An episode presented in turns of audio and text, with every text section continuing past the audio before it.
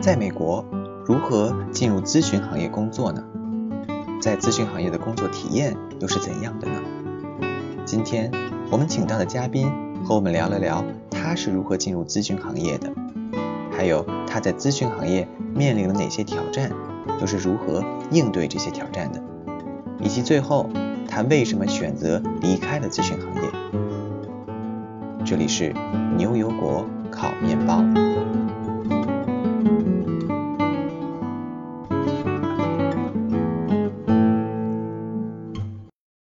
大家好，这里是牛油果烤面包，我是 David，我是 Cat，我是斯图亚特。熟悉我们节目的听众朋友们都知道，我们在往期的节目中请到了各行各业的嘉宾来分享他们在职场的经历和感悟。我们有请过孙医生来谈了他在芝加哥做内科医生的经历，我们也请过 Sherry 和我们介绍了他在美国做公务员的经历。那么今天呢，我们有幸请到了婷来和我们分享她独特的职场经历。欢迎婷。Hello，大家好，很高兴来到牛油果烤面包。嗯，谢谢。婷呢是在北京念的本科，硕士是在美国读的工业工程专业。毕业之后，婷在美国做的是咨询的行业，后来呢又进入了互联网共享经济领域，从事产品运营的工作。那么今天我们就非常有幸跟婷来聊聊她的故事哈。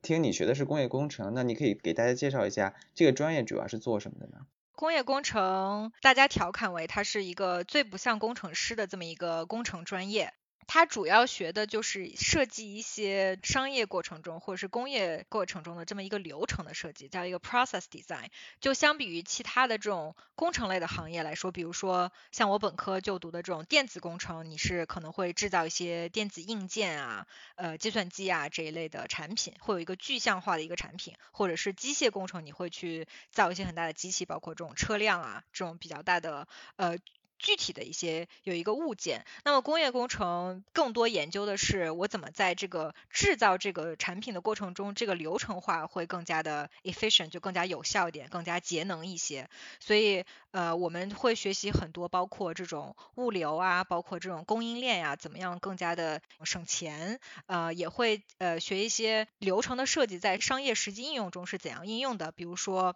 一个很大的供应链企业，它要建这个 warehouse，建它的这个仓库，嗯，它是在全美建呢，怎么选址，然后选址的这个每一个仓库的大小要怎么设计，然后这个包括连接仓库的连接是怎么样的一个设计，所以会呃学习很多这方面的呃算是商业实际应用吧，所以这些某种程度上就淡化了相对来说一个工程师这种一个学科的浓度。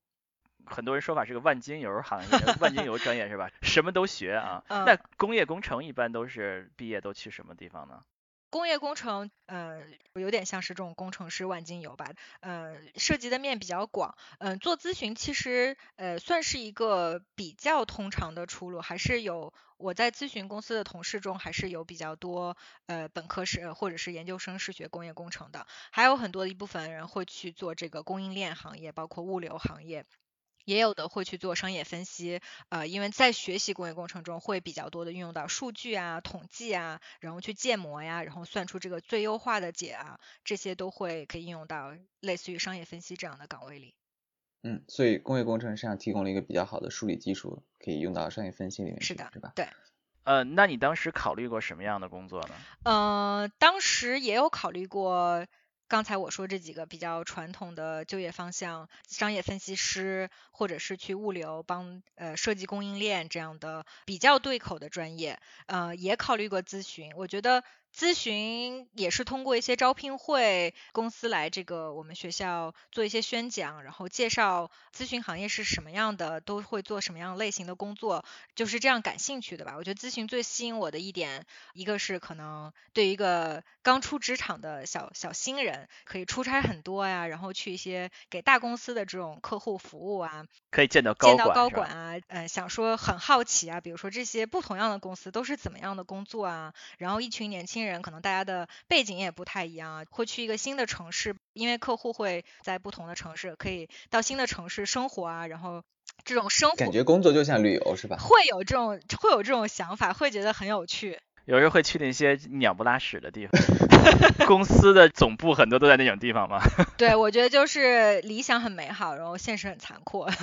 对，就第一个项目，我还真的是去了一个真的就是鸟不拉屎的地方，很多。它是一个算是一个美国的一个州的首府，但是一个很小的城市，它就只有这个政府在那边。我们是帮政府做一个他们这个 IT 的一个升级，嗯，对，所以就是。也没有什么太多值得兴奋的地方，对，所以但当时进入咨询行业之前，这个幻想还是很大的，觉得电视呃也不是电视里拍的吧，可能就是也自己通过学校的一些前辈或者是自己在网上看到的一些信息，也有他们的这个招聘会的一些信息，就觉得这种生活方式还是很值得让人兴奋的。嗯，那这个薪资是你考虑的一个因素吗？还是没有考虑？呃，薪资当时其实没有太大的考虑。我毕业的那一两年是美国经济的一个低谷，好像是刚刚它的上一次经济危机。之后没多久，所以对于国际学生来说，感觉能找到一份工作就已经是谢天谢地的这种感觉。对，所以当时能拿到呃这份工作，就也是觉得很开心。嗯，后来因为我当时还有拿到另外一份工作，就是比较嗯。比较是对口工业工程的这么一个做物流、做供应链的这样一份分析师的工作，呃，对比了一下，好像咨询行业真的是会薪资会还高挺多的，对。然后对于职场刚入职场的小新人来说，就觉得很有吸引力。那你能不能给我们大家介绍一下这个咨询行业它主要的工作是做什么的呢？嗯，咨询行业说怎么说？一句话概括最简单就是。帮助客户解决各种各样的商业问题，呃，然后这个商业问题可能会呃根据在不同的行业呃或者是不同的这个部门，它有不同的形式，呃，基本上就是会有一个团队去，然后呃先是。呃，有项目经理或者是这种咨询公司的合伙人到这个呃客户公司去看一下，他们现在呃处有没有什么地方需要可能需要帮助，呃，比如说他需要建一个新的很庞大的这个呃科技系统或者是软件系统，然后他内部的员工呃对他来说不够用，所以这个时候他就会请求咨询公司来帮助，然后我们就会进入这个企业，然后看一下他。这个项目大概做到什么样的程度，然后有多大一个规模，然后来给他呃提供一些建议。你有 A、B、C 三种方法，然后他客户确认了，我们呃想做。想用 A 方法来做，然后呢，接下来我们就会给他配备呃这个适用这个方案的一些人才，然后就把这个人才放到这个项目上。所以大部分是跟着项目走，然后主要就是帮客户解决一些他们内部啊一些商业困难或者是他们的一些问题。那你刚才提到哈，就是你毕业的同学中，呃，做咨询也是有相当一部分。那你在从事这个行业之后，你发现大部分你的同事一般都是什么样的背景呢？进入咨询公司之后，会发现。美国人，呃，或者是说英文母语的这种同事，呃，会比较多一些。然后在有一些项目上比较偏科技类，就需要很多科技技能的这种项目上，印度人也比较多。我们公司是在印度有一个分部，算是，所以会有专门的印度团队。呃，然后如果偏商业类一些，可能跟客户接触更多的一些的话，呃，就是美国美国人和英文母语的同事会比较多一些。看来婷的这些同事也是来自于比较广泛的背景啊，那和他们合作有没有什么困难吗？嗯，我觉得一开始作为一个留学生来说，进入这种嗯大部分还是美国人的这种工作环境，就觉得还是有一些有一些不太适应的。呃，一个是融入这个。在熟悉咨询工作这个本身，作为一个新人来说有一些困难，然后还有一些比较困难，就是呃融入这个群体啊，比如说公司的一些社交场合啊，包括工作中的一些讨论啊，呃，然后掌握就是话语权啊，然后让大家听你的说话，我觉得一开始是一个是有一个不太适应的一个过程。哎，社交场合，你们这样的公司大概是一些什么样的场合？像中午吃饭吗？还是什么样？呃，中午吃饭，然后包括呃咨询行业一般就是因为我们出差很多，就是大部分都是周一到周四会在客户的这个呃地方，然后客如果客户的公司本身和大家所住的城市不是一个城市的话，所以我们就基本上都在出差。那么是呃因为大家在新的城市也。没有其他认识的人，所以基本上下班所有的同事都会一起吃饭。然后吃完饭之后呢，有时候还会有这个美国的这这个叫做 Happy Hour，算是一个社交酒会吧。呃，有的时候。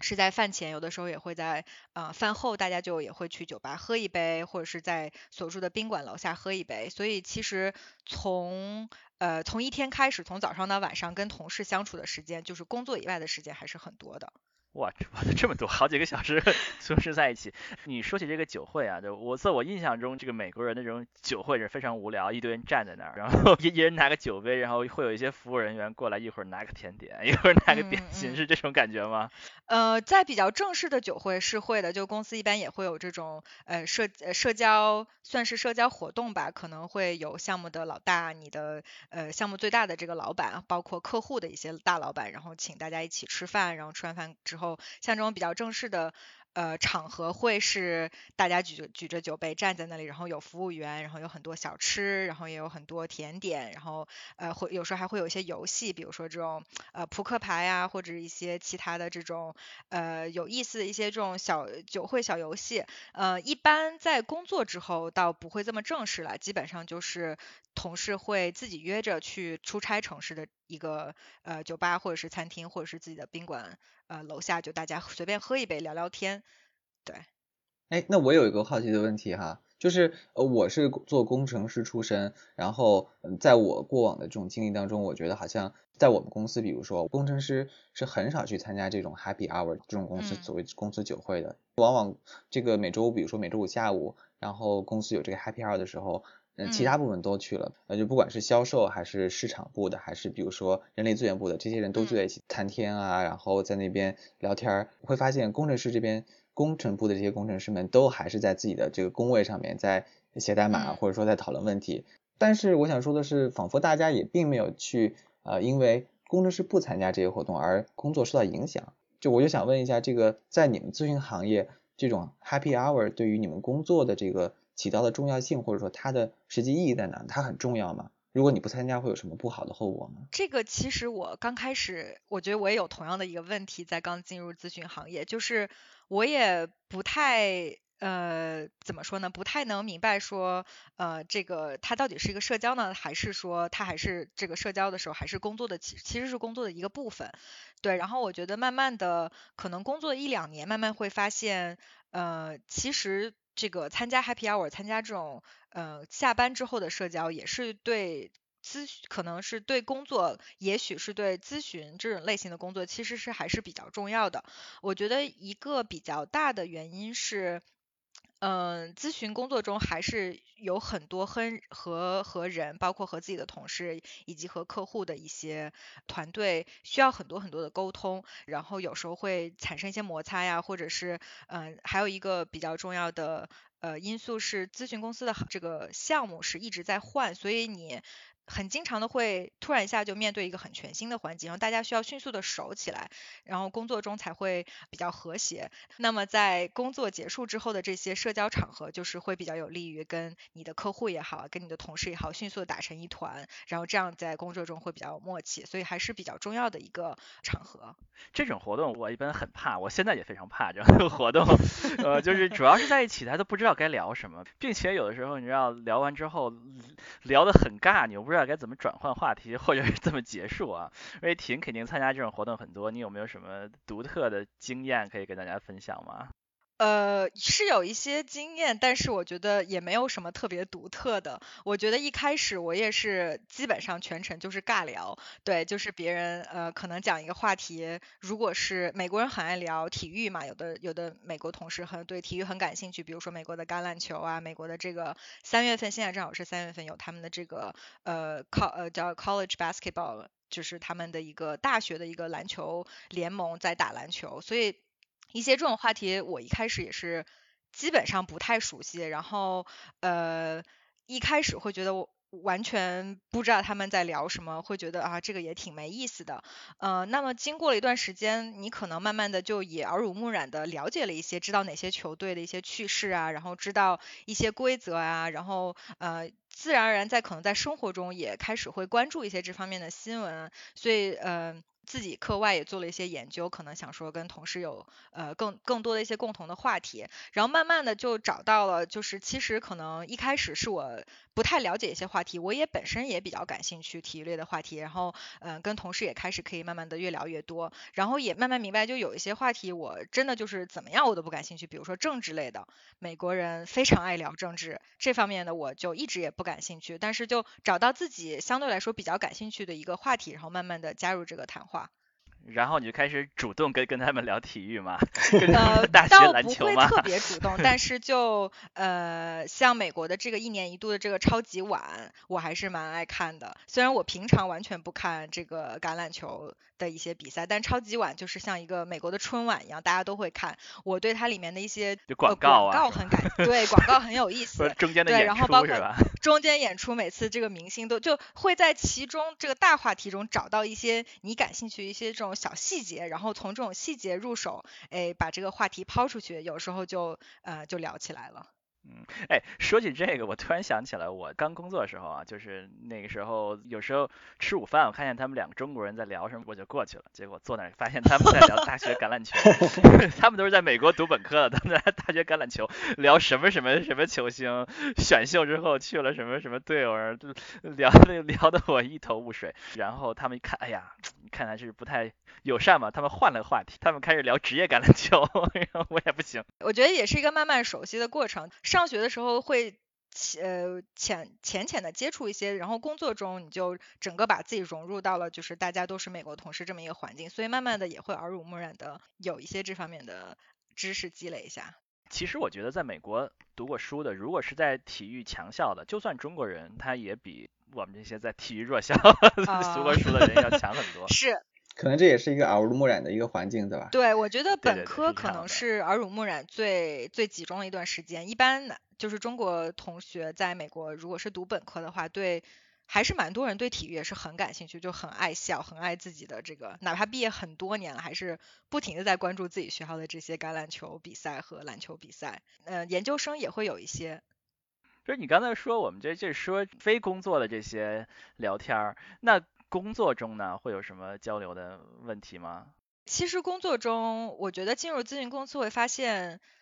进入之前我觉得我英文口语还不错，就是呃不能算非常好、非常流利，当然跟他英文母语的一些同事比，但是进入了咨询公司发发现。大部分的时间都是在需要沟通，包括这种写纸面的，写一份这个电邮啊、email 给高层领导啊，或者是一些口头的 presentation 啊，做一些这种演讲啊，嗯、有的时候也会需要自己去组织组织一个比较比较大型的会议，然后这个会议里面会有自己的同事，会有客户的同事，有时候会有一些高层的领导，所以我觉得在工作中的一些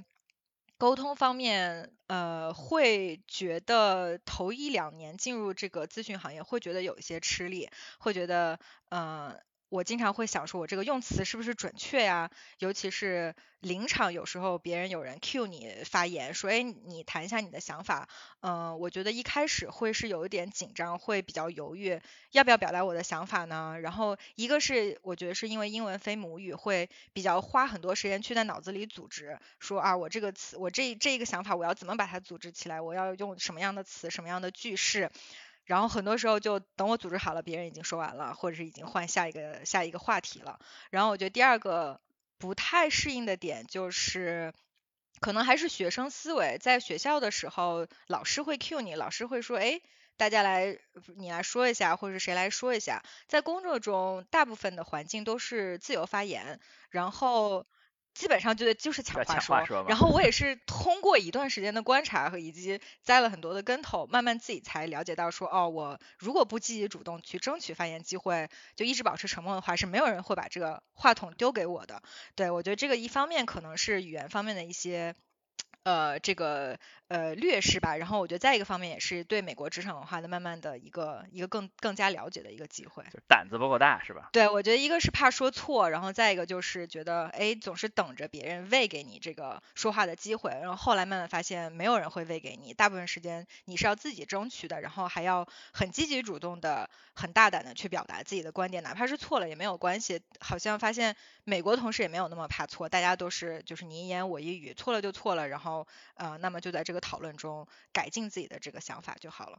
嗯，这个我觉得我们做工程师的都是一样，对吧？就是刚工作以后一一一一开会，发现我刚工作发现开会就跟吵架一样，现在已经习以为常了，我们就是经常就像吵架一样。David 肯定是作为一个每天从早到晚要开会的人，是不是也很有感触？对，我觉得随着工作的嗯怎么说呃年数的越来越多，你会发现可能。嗯，每天跟计算机打交道的时间会呃比较少，然后更多的可能呃人和人沟通，然后也就是转化成会议的这个这个时间会变得越来越多，然后在会议上的确呃你需要表达，然后你需要听懂别人的表达，并且表达自己的意见的这种时间越来越多，那呃与此同时这样自然而然的就会呃会可能会呃。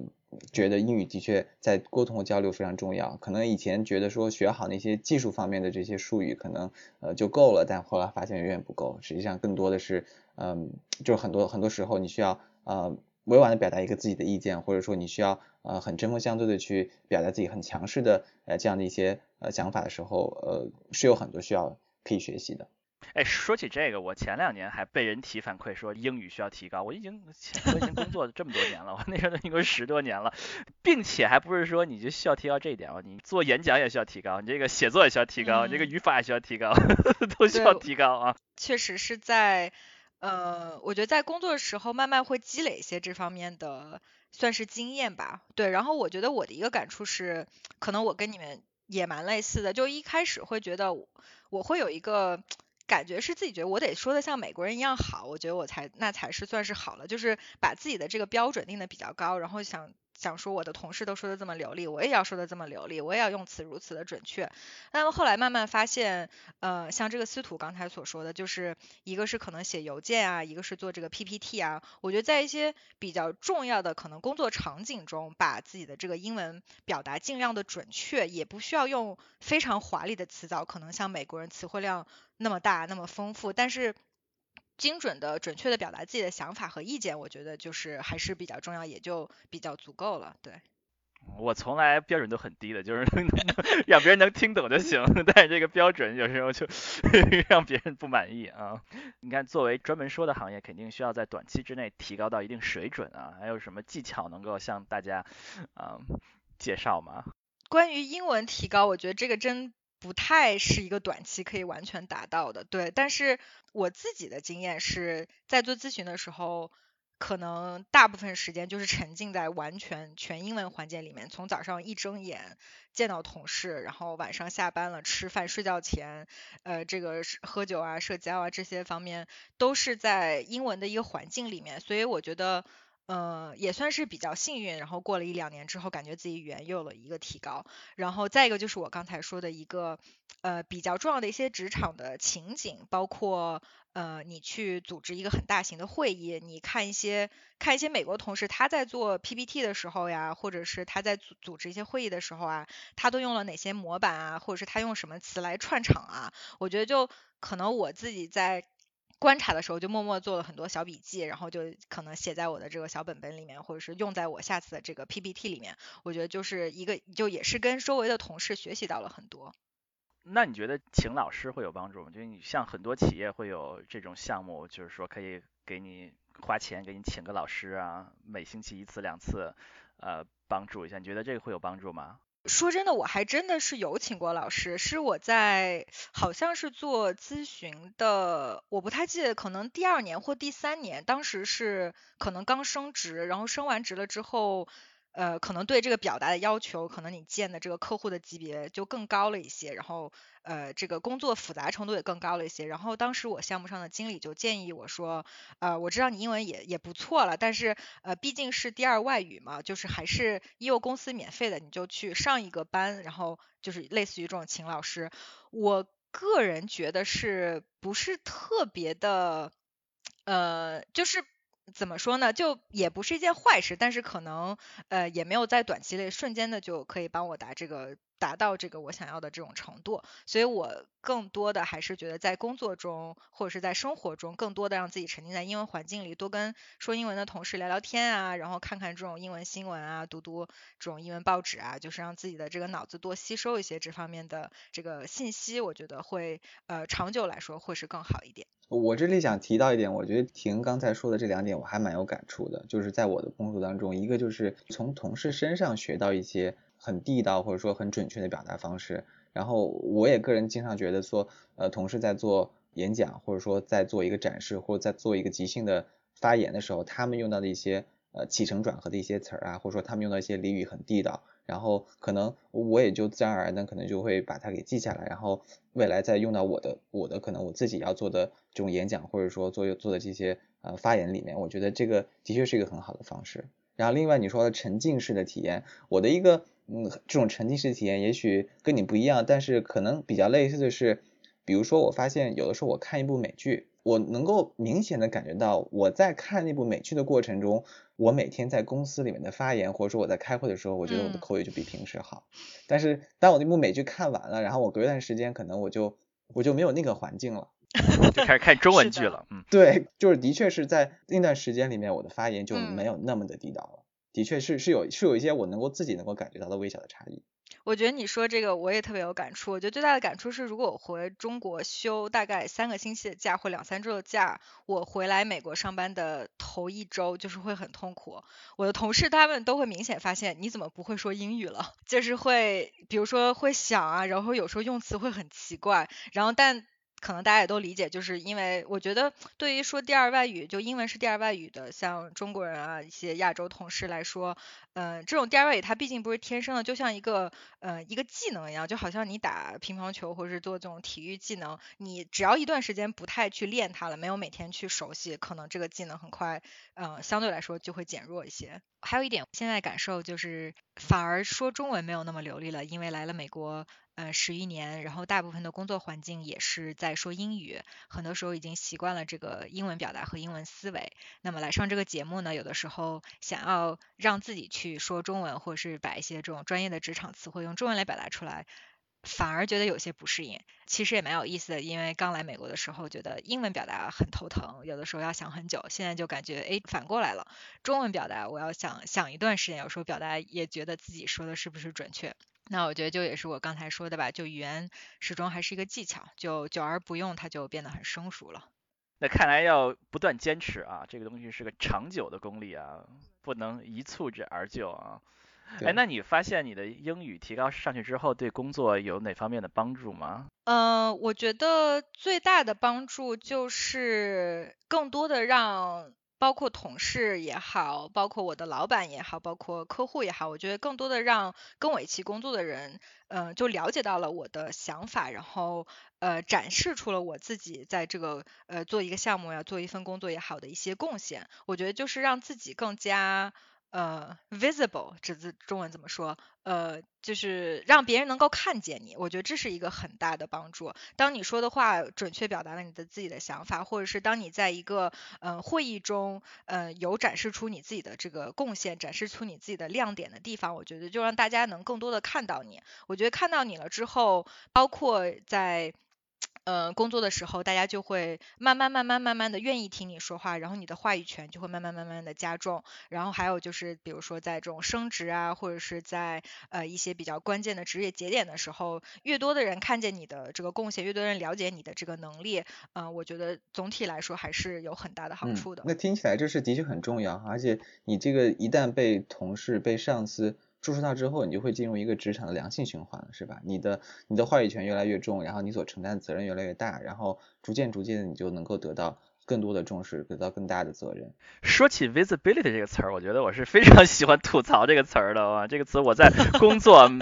刚工作一一一两年的时候，刚工作的时候我就听到这个词 visibility，所有的人都在说 visibility 很重要，就是能见度很重要啊，就是你工作。干活干怎么样不重要，关键是让别人知道你干了啊！是这个美国的职场文化，就是一个能见度职场文化啊。但我觉得这个仿佛也印证了中文有一种说法，叫做高调做事，低调做人，不是吗？就是你做事得高调，意味着就是说你做的事得让别人看见。我觉得一定程度上这两个是相通的，对吧？这在大公司，大公司啊，我可能是没有在小公司待过，嗯，这个人浮于事啊。大公司确实是我比较同意司徒说的这点，是因为人很多，然后提高自己的能见度，呃。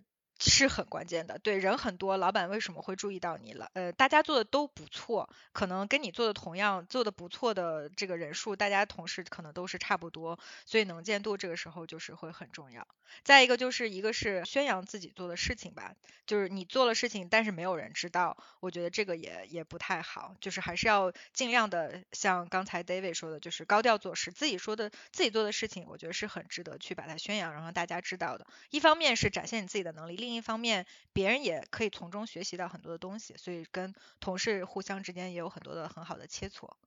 嗯，我想顺便再再吐个槽啊，说起这个能见度的事儿啊，有有那种专门职场的书啊，专门说很多怎么提高能见度。我我就我就记得其中一个就是说要抓住你你的上司休假的机会，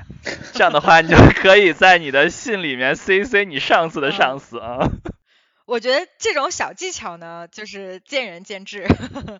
呃，我比较喜欢的就是你的能力就是你最好的能见度，就是还是要把自己的能力过关，硬实力在那里，然后在以此之上，就是适当的展现出自己所做的一些事情，我觉得就可以了。嗯，就是嗯，酒香不怕巷子深，是吧？对，没错。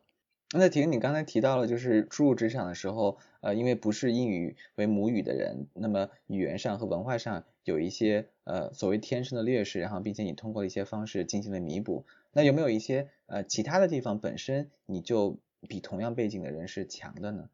可能跟我当时。那一批进入咨询公司的同事来说，可能我在对数字会比较敏感一些，呃，因为本科和研究生还是学的工程专业，就是有很多跟数字相关啊，跟这种统计相关啊，所以当时会在工作中比较。呃，愿意展示展现这方面自己的一些优势，比如说帮我的同事做一些这种 Excel 表格呀，做一些比较基础的这种数据分析啊，写写 SQL 啊，这个嗯这种数据库的这些呃呃这个报告啊，呃一个就是跟团队也可以搞好关系，大家互相帮助，再一个就是。呃，当时我觉得这样也可以让大家记住我的一些长处，因为可能头两年我在这语言表达上面还没有那么过关，对，然后想着也给自己树立一个自己的这个标志，一个标签，对，然后再一个就是也帮助建立同事对我的一个信任，这样大家就觉得，嗯，还是想到停就会觉得，哎，他还是有一些。呃，有一些其就是乐于助人，然后再一个是有自己的一个长处，人设是吧？是一个擅长数字的人设啊。对，其实我也不是很擅长数字，就是我是这方面的专家什么，但是可能跟我当时的一些同事相比，相相对来说这方面会强一些，所以会比较愿意在这方面多帮助大家一点。确实觉得，你看美国人从小的教育方法就是从从小就分组讨论，从小就演讲，从从小就做这种。不停的交流的事儿，我们从小就做题做题，所以我们应该是在解决具体问题方面，应该是比美国小朋友，然后比美国这个背景来的，应该练习的多很多，是吧？我们应该是这个，嗯，扬长避短，应该可以试试这方面，是是的，我觉得对于个人来说，我觉得在刚进入职场，还是要知道自己的长处在哪里。嗯，我觉得我英文不算差，但是可能做咨询行业头几年一直在补课吧。我觉得在这个其中，也要同时展现出自己的一些闪光点，然后就会想想自己哪方面呃比周围的人稍微强一点啊，然后多在这个方面下下功夫。那你挺提高了英语，提高了数据分析能力啊，建立了人设啊，呃，那这个是不是就快要升到下一级了呢？这个其实对咨询行业呃升职来说。其实是比较按部就班，大部分情况下两到三年会升一级。呃，我刚进入公司的时候，头一级就第一次升职是挺顺利的，嗯，就升到了我们是第一级叫做呃商业分析师。呃，就是 business analyst，然后第二级就是叫做 consultant，就是你是正式的一个咨询师了，相对来说你可以独立管一个项目里面的一个小分支。那么第二次升职就会应该是升到高级呃咨询师。呃，我在这次升职就不是非常的顺利，被推迟了一年。呃，当时是在一个呃是帮谷歌做一个项目，然后我的。当时项目的项目的经理呢，他也很欣赏我，然后也积极的帮帮我争取了这个升职。最后是因为项目上最大的大趴就是合伙人，呃，不是非常的赞同。然后他给的理由我觉得很有意思，他说，呃，他相信我的这个。呃，当时的项目经理说的都是真的，但他就没有亲眼所见。他对我在项目上的贡献啊，包括到底做了什么，他说他个人是不是非常的了解？就是我们项目上当时其实人没有非常的多，可能有几十个人吧。他就觉得我们又说到刚才能见度的这个问题，他就觉得不太知道我在项目上做了什么，可能在偶尔的会议里面听到我。发了一两次言，对，但是因为根据咨询公司这个升职的决策流程，呃，这个项目上合伙人还是有比较大的这个发言权的，对，所以最后就是呃，该升职的那一年，可能两年，就是第一次升职之后的两年之后，我就没有被升到更高的一个一个一个层级。呃，我们都在职场混了这么多年，那有的时候这样的理由是。是真的有有的时候是算一种敷衍了，但是无论怎么样，那肯定是要解决一个问题呢。后来你怎么解决这个问题的呢？嗯，其实对我当时也有过跟你类似的这种想法，我会觉得，嗯，他一部分说的可能也是真的，一部分觉得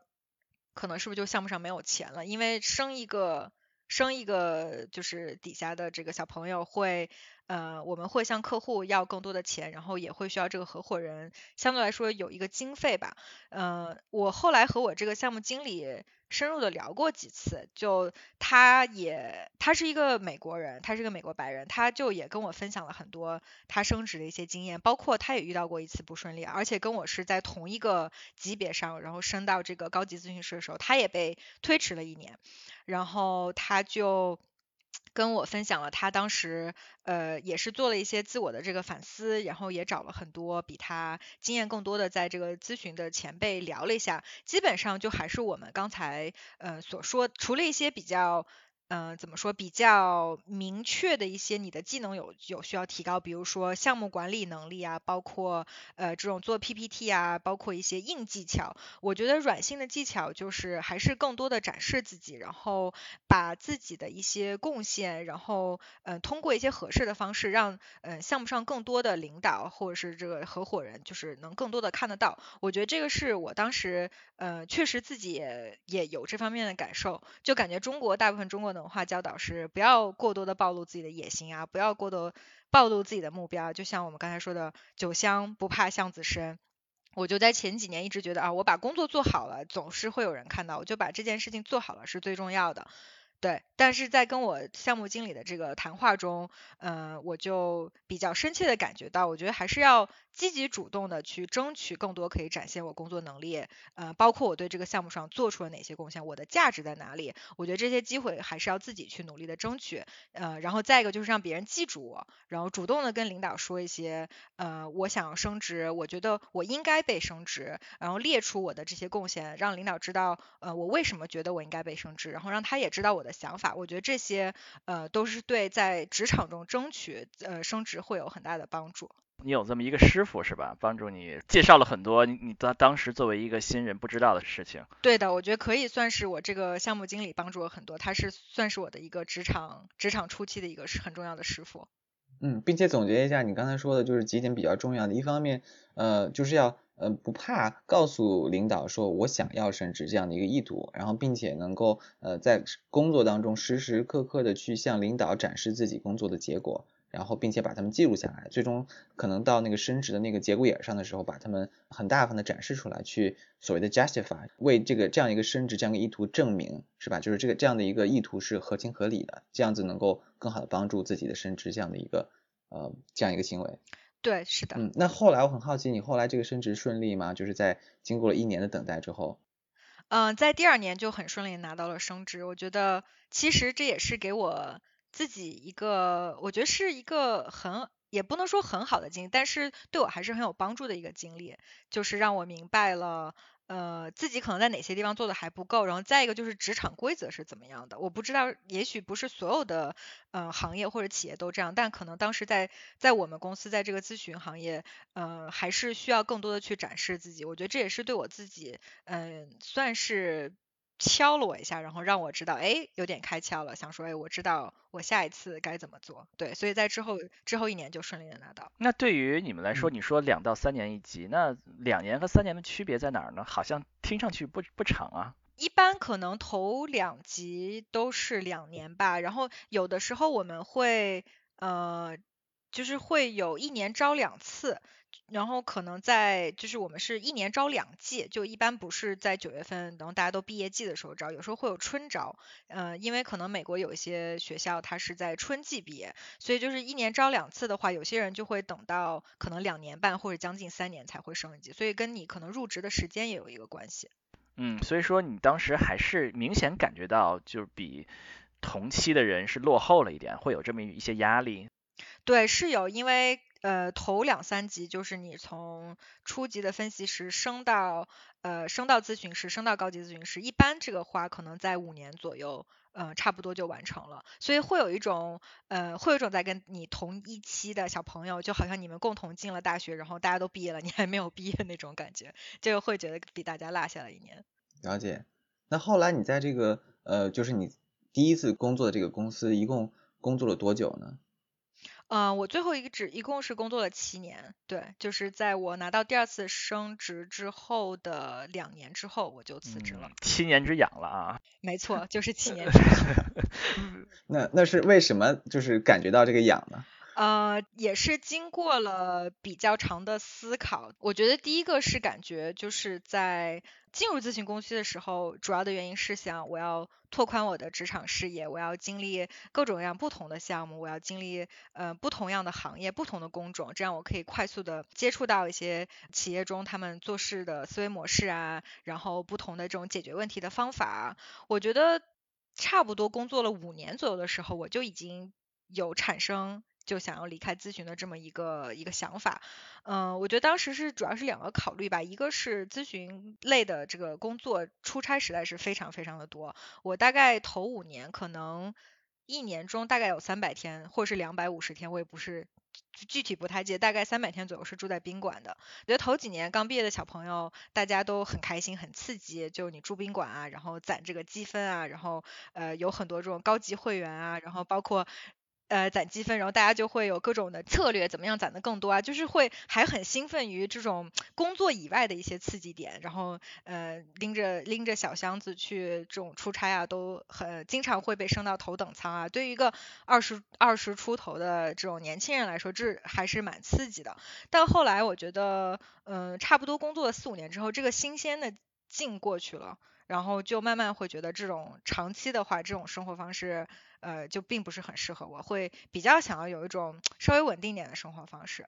对，然后第二点，我的感受是，咨询公司做到下面就继续做下去，我觉得最看重的其实还是。一个销售技巧吧，就是到最后，呃，你升到了经理，升到了高级经理，包括到合伙人，就是还是要呃有能力把你们咨询公司的这个呃服务卖给客户。我觉得就是把项目卖给客户这个技巧是最最最最最重要的。对我觉得。我也经过了很多的思考，我感觉这并不是我很想走的一条职业道路，嗯，然后当然这种销售技巧也不是我的一个长处，对，所以我觉得基于这两点吧，我就大概在嗯工作大概五年左右的时间就产生就萌生了想要离开这个行业的想法。之前 Sam Altman 就是上一任的 YC 的老板啊，发过一条 tweet 说，任何的职业生涯爬到顶都会变成销售，啊，你怎么看这个事情？部分认同这个观点吧，我觉得一个是看我会不会享受这个其中的过程，就也许终点都是一样的，终点可能你最后都要去很多的去运用到你的销售技巧，但我觉得就是这个过程我有多我多享受，我觉得当时可能在咨询公司在工作了五到六年，就是还是在比较职业初期的时候，我觉得就是呃。这个销售技巧占的比重就已经比较大了。就是如果我在七年之后不走，我可能会被升到呃，我就会升到这个经理的级别，然后经理级别基本上就要参与一些，嗯，把就是卖项目啊，然后去跟客户 pitch 啊，把你的这个呃服务卖给客户。我觉得就是在比较初期就接受到，嗯，就是大部分会运用到你的销售技巧。我当时就觉得这个不是我非常享受的一件事情，然后可以很清楚的看，比较清楚的看到之后的自己的十年，可能五到十年，就还是在做这样一件我。并没有很享受的事情，所以我觉得也许到最后吧，也许你做到 C level 或者是做到很高层，会很看重销售技巧。但是我觉得可能这个过程对我来说更重要。再补充一下，就是在咨询公司做有一个很大的感受是，我的工作，嗯，服务的是我客户，所以很多想做的或是所做所想的事情，还是受制于客户本身给我们定的这么一个工作范围，嗯，包括。可能我去参与了客户的项目，他所做的本身这个业务或是产品很有趣，嗯，但是我们的项目可能就停止在我们需要真正去建造这个产品的前面一步，然后会给出一些策略性的意见，会给出一些呃你怎么样进入市场，但是呃往往在在这个阶段之后，项目就结束了，所以呃有过这样一两次的经验，我就觉得心里好痒痒的，想说，哎，我也想去上手做，我也想去看到这个最后这个我们出的方案，它最后做出来是什么样子。有的项目会跟到最后一步，但有的项目就不太会，所以就当时觉得还是想要真正的去一个像跳到客户公司这样的一个，嗯，就是这种企业里面去，呃，然后自己有更多的这个。呃，主人主人翁吧，或者是自己可以主动上手的做很多的事情，嗯。你想看到这个真正产品到后来落地，然后并且能够推出到市场上去，而不是只是作为一个呃，就像最后一卖你没有没有去跨过去这样的一个感觉，是不是？对，然后再一个就是在帮客户做的过程中，也能感受得到自己的决策权还是很受限的。就是客客户会基本上告诉我说，我想做 A B C，那么我们有的时候吧会被框在这个里面，说哦，那我们就是为你服务的，所以那你既然想要 A B C，我们就想一个最好的方法帮助你达到 A B C。可能我当时就觉得。也许 A B C 不是最好的方法，也许一开始就不应该只做 A B C，那我就想要去跳到客户的公司里面去，这样自己有更多的发言权。就是服务金主爸爸，还不如自己变成金主爸爸。呃，说这个让我联想起很多那些做研究的人啊，那些做研究、搞科研的人，有一些人会改到企业里面去做具体的产品、具体的项目。他们大部分全都会就这么说，说我不想，我想看到我的想法真正成为产品啊，成为具体这个项目，看来还是有一些类似的地方。是的，是的，我觉得会有一个自己想要上手，包括更多的掌控在自己手里的那么一种感觉。然后我觉得这可能是我到后期做咨询，慢慢也更加知道自己想要做什么之后，觉得有点缺失的一个部分。那你做了这么一个选择之后，呃，你怎么回去看你最开始那个选择呢？如果让你回去重新第二次机会，你你还会做咨询吗？这是个好问题，我觉得应该还是会，就并不后悔当初的选择进入这个行业。我觉得当初刚进入这个行业，自己也想的。在当时的我算是想的比较清楚，然后可能对当时的我也是一个比较好的选择，嗯，就比较想要不同种的尝试，不想要定在同一个轨道上，嗯，然后回头看这些年，觉得也得到了很多我，嗯，得到了一些我想要得到的东西，尝试了很多不同的事情，嗯，我觉得可能会做的不太同的地方，可能会在，嗯，做咨询工作的这。七年中会更频繁的去反思或总结，可能每一年或者是每半年给自己做一个这种职场总结吧，会觉得我还是不是适合这个行业了，呃，那么这个环境是不是还适合我了？然后可能会想一下，我有哪些地方觉得还是很很兴奋、很开心、很很享受，有有哪些地方已经没有那么没有那么适合了。我觉得也许做过更多的这样反思之后，可能会嗯更早的离开咨询行业，或者我会当时会去争取一些不同类型的项目。对我觉得这个还是嗯算是我的自己的一个小反思吧。而且我觉得你这个反思仿佛也不仅仅适用于咨询行业哈。我觉得不不管是从事什么行业的人，就是嗯在定期的会给自己有一个反思，然后去想一想自己哪些做得好，可以继续发扬，哪些做的不好可以继续改进的，我觉得这都是值得借鉴的。非常值得借鉴，就是很痛苦的过程。是，你要每半年就要想一想，我是不是做错了？呃，是自我反思是挺痛苦的。我觉得，呃，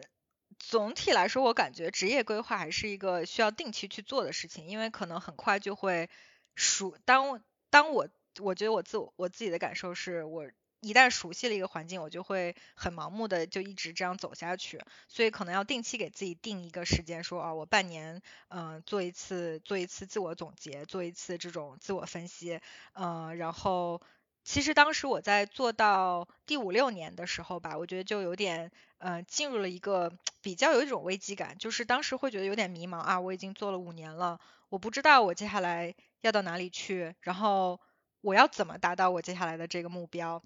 所以之后的一到两年，就是直到我最后离开咨询行业，我其实花了蛮多的时间去想我要怎么找我的职业方向。我呃找到职业方向之后，我要做哪些事情，帮我一步一步走到这个职业方向。嗯，所以在跳出来之后，我觉得近两年吧，就慢慢养成了这种每过半年到一年做一次深度总结。刚开始是会觉得挺痛苦的，因为可能要推翻很多。推翻很多自己之前的理论，就是要否定自己，或也不是完全否定自己，就是推翻自己的一些想法。对，但是我觉得养成了习惯之后，慢慢建立了频率了之后，其实我还蛮还蛮 enjoy 这件事情的。嗯，哎，那你刚才说在最后两年，你会在想，呃，可以有什么样的行业可以去，什么样工作可以做？那当时你考虑过哪些行业吗？当时考虑过好多好多行业，呃，就像咨询，其实也有点像是司徒最开始讲的，有点像万金油这样一个一个一个行业吧，就是做的事情很杂，嗯，很多领域都有接触，呃，也有也积攒的不同呃不同方面的这种经验，对，所以我当时嗯考虑过比较这种比较偏技术类的，可能去做这种技术项目经理，就是 technical program manager。也考虑过，就是做到企业内部，可能做一些跟这种战略类比较相关的，就是 strategy 这种比较相关的。啊，也考虑过，就是去做运营啊，然后或者是转这种产品经理做 product manager。嗯，还有会还有考虑就是做一些 an 呃数据分析类相关的。所以其实考虑了，感觉很不同很多不同的这种行业。对，然后也是在求。求职面试了很多次中不断的试错，就是呃有一个我当时做了一件事情是我在 LinkedIn 上面就是看很多别人公司的这种 job description，就是他们的这种行业呃职位简介，然后看看把我的自每一项就是我有的经验或者是我有的这个技能 skill 把它写出来，然后再去对比着一些嗯其他公司里面我可能比较感兴趣的这种。职位看一下他们要求怎么样，嗯，做了很多这方面的工作，然后慢慢慢慢也是通，呃，然后也通过具体的跟一些面试团队聊天啊，嗯，看看他们看中我的哪些经验啊，就是证明了我的一些价值，然后也听一听他们说说他们现在招聘的这个行业想要什么样的人才啊，然后就像是一个双向选择一样，然后经过层层的这个筛选，然后自我总结，慢慢找到了一些一两个我比较想走的方向。那么最开始你是如何得到这个长长的列表呢？有没有什么渠道啊？或者说有什么咨询的前辈们就列出了这个列表？嗯，会跟一些跳出咨询行业的前辈聊一聊，会想，然后也会观察说，我认识的人中，从咨询公司出去，他们都去哪里了？然后有一些可能跟我背景相似的，会会找他们聊聊天，嗯，对，然后了解一下，哎，你当时是怎么跳出这一步的，或者是你是嗯怎么想的，最后怎么做的这个选择？会有一些是通过跟前辈，包括自己的呃，也也包括自己的观察来来得到的信息。然后当时，然后再一个就是我刚才说的，自己也做了很多的研究，慢慢就是自我总结。然后最后我想。说一点就是，我当时也找了一个叫做职业规划师，嗯，他就是，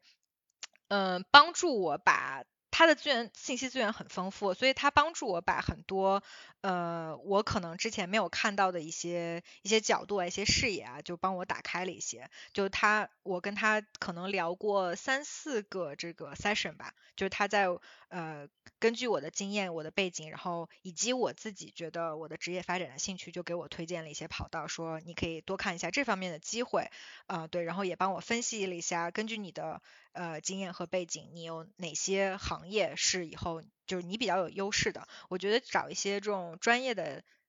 在我当时感觉我找了这个专业的这个职业之呃规划师还是有一些帮助。你刚才说和很多前辈聊天，看看他们做什么，那你怎么认识这些前辈的呢？呃，就 Happy Hour 啊。又回到最开始了，是吧？看来 Happy Hour 真的很重要。不仅是在本公司这个升职加薪，然后跟同事搞好关系很重要，而且在离开这个公司的时候，更加提供未来的这个前途去哪里这样重要信息。这个就是人脉，就靠我们这个闲聊了，是吧？是的，是的。我觉得大家可能进入咨询公司，就大部分人会比较脑子里记住这个，就是会比较注意说，哎，我要保住，我要保持我的这个人脉联系。可能我在某一个 Happy Hour 上面认识的这这几个人，我跟他们还蛮聊得来的，就大家就会呃。就是保持联系，然后偶尔聊个天。虽然从来有些人从来没有一起做过项目，可能都不是一个都不是一个方向的，或者都不是一个办公室，都不在一个地方。但可能某某一次呃这个聚会或者是 Happy Hour 聊到了，就大家会会一直保持联系。然后这种人脉可能就是在呃离职的时候啊，包括离职之后啊，有时候都是会有一些帮助。嗯，我这里有个好奇的问题啊，婷，因为你提到。就是你从咨询公司跳出来这一次职场转型中，你感觉到就是困惑和迷茫。那这次困惑迷茫和你从当初从学校进入职场的这个困惑迷茫，这两次有什么不同呢？最大的不同可能还是对自己的了解还是更多了一些。那个长长的清单，自己喜欢做什么，自己不喜欢做什么，哪一个方向是适合自己的？比如说三到五年的这么一个职业目标大概长什么样子？我觉得。还是相对来说比七年前刚入职场的时候要清晰了很多。嗯，我觉得第二个比较不太一样，或是有一个进步的一点，就是我当时感觉，虽然暂时不知道我之后要干什么，但是我知道我要做什么去达到这个清晰度。比如说我要去。呃，上 LinkedIn 上去扒别人的职位简介啊，然后找一些这个 career coach，就是这种规划师，帮我帮助我来做一些梳理啊，或者是呃有针对性的找一些职场前辈去聊天啊，然后从问一些比较针对性的问题，就是整体的清晰度还是高了很多，然后自己感觉自己也更更有这个技能，更有这个能力去去掌控自己的这个职场方向。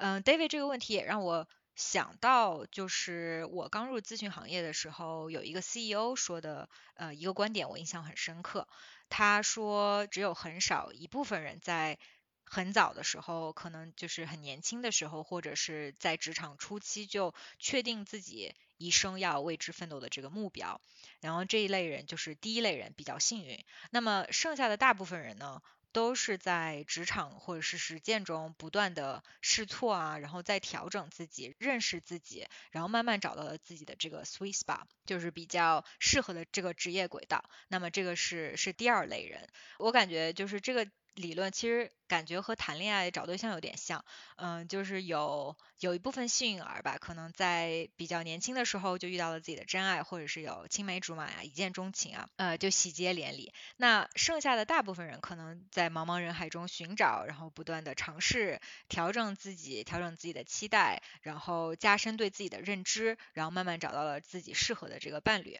也就是说，这些不同很大程度上都来自于你七年的在咨询行业里面的历练，是不是？嗯，不光是咨询行业吧，我觉得可能任何行业，当你工作了。五到七年的时候，进入了一个职场中期的时候，对，就是对自我了解会更多一些。嗯，我有幸进入这个咨询职场，这个七年的时光让我不断的试错，让我见识到了不同的项目、不同类型的人、同事。然后在这个具体的实践中，我就慢慢的对自己的认知也更加的丰富了起来，也调整了很多对自己的认知。我觉得有些目标也不是一朝一一夕形成的，而且很多职场的这个目标也是会不停的通过自己的经历而产生一些变化。觉得这是我最大的不同。在离开咨询行业的时候，我觉得对自己的认知的清晰度提高了很多，也也感谢这七年时光给我带来的这些美好的经历。嗯，那后来你为什么选择了现在这个？互联网共享经济行业，并且是做的是产品运营这样的一份工作呢？其实这个也不是我一跳出咨询行业马上就就非常清晰的一个方向。我觉得在我最后做咨询的一两年中吧，我觉得有做很多的自我分析。然后我觉得大概我当时想的就是有几大个，嗯，就职业目标有几大块，一个是我想做的大概什么样的行业，呃，因为在咨询行业，呃，在咨询。做咨询的时候，我做过像金融类的，包括科技类的，也做过医疗类的这种，呃，给这种客户服务，还做还做过一些政府类的项目。然后，嗯，自己回想一下，觉得我最喜欢哪个行业的这种文化氛围？我当时，呃，想了一下，觉得还是科技行业这种年轻人比较多一点，然后，呃，相对来说节奏快一点，呃，挑战多一些。我觉得这这个行业对我来说，呃，比较刺激。我我觉得我自己会比较比较享受。然后再一个也是，呃，想到了就是从每一个行业中做什么样的这个岗位，就什么样的一个 function，嗯，我其实这一点从从从始至终可能还比较统一。就从毕业开始，我觉得我是不太适合做纯技术的岗位，一个是我的技术能力也不是最好，就不是非常强，呃，一个就是我也没有非常的喜欢。所以就还是想做一个介于技术和商业这么一个比较结合的这么一个职业呃职业岗位，然后还有就是想到一些我是喜欢做 to C 呢还是 to B 呢？就是在一些这种科技类的行业啊，呃，然后呃最后就感觉还是 to C 相对来说感觉肉眼可见的这个变化更大一些，感觉更直观一些。当你做了一个工作，它的这个影响力，所以我就觉得呃这几个。算是几个模块想下来之后吧，我觉得就选择了现在的这个互联网，呃，这个共享经济。了解。那你在这个转换工作的过程中有遇到哪些困难吗？就我觉得还有一个最大的问题就是签证问题。就我感兴趣的一些职业方向，呃，相对来说可能还是美国人就职的比较多，呃，可能这个。呃，国际学生或者是这种国际人才没有那么的多，所以很多公司它不给办这个 H1B，就是我们的这个呃外国人在美国的这个工作签证。嗯，也经历过几次比较比较伤心的事情。有一次是有一个公司我还挺感兴趣的，然后。呃，这个招聘团队也挺喜欢我。到了最后一轮，马上就要给最后的这个 offer 了。然后他的这个招聘团队说，他们公司临时政策产生了一些变化，然后最先去掉的就是我们这个部门所有的岗位都不给发这个签证了。对，然后当时觉得还挺郁闷的，但是这就是一个可能面临的一个这个现实的这么一个一个困难。你说你工作七年了，那一般 H1B 是三年一次，能续两个三年对吧？嗯。之后是如果幺四零批了之后可以一年一年续对吧？是这样吗？对，是这样的。我记得我是在可能快离职的时候，六年，哎，好像六年就已经用完了。就快离职咨询公司的时候，六年就已经用完了。然后在最后的两年，呃，我想一下。最后的几年我不太记得了，就有申请绿卡，然后一旦绿卡下来，呃，就是会申请一四零，然后一四零下来之后，好像会给续再续三年。我记得我当时离职是又给续了三年，然后这个三年就保证我接下来就是换工作，呃，就是有一段时间是可以 cover 的。所以这个会对你有影响吗？就是你如果用完了六年的时间，会对你的雇主有影响吗？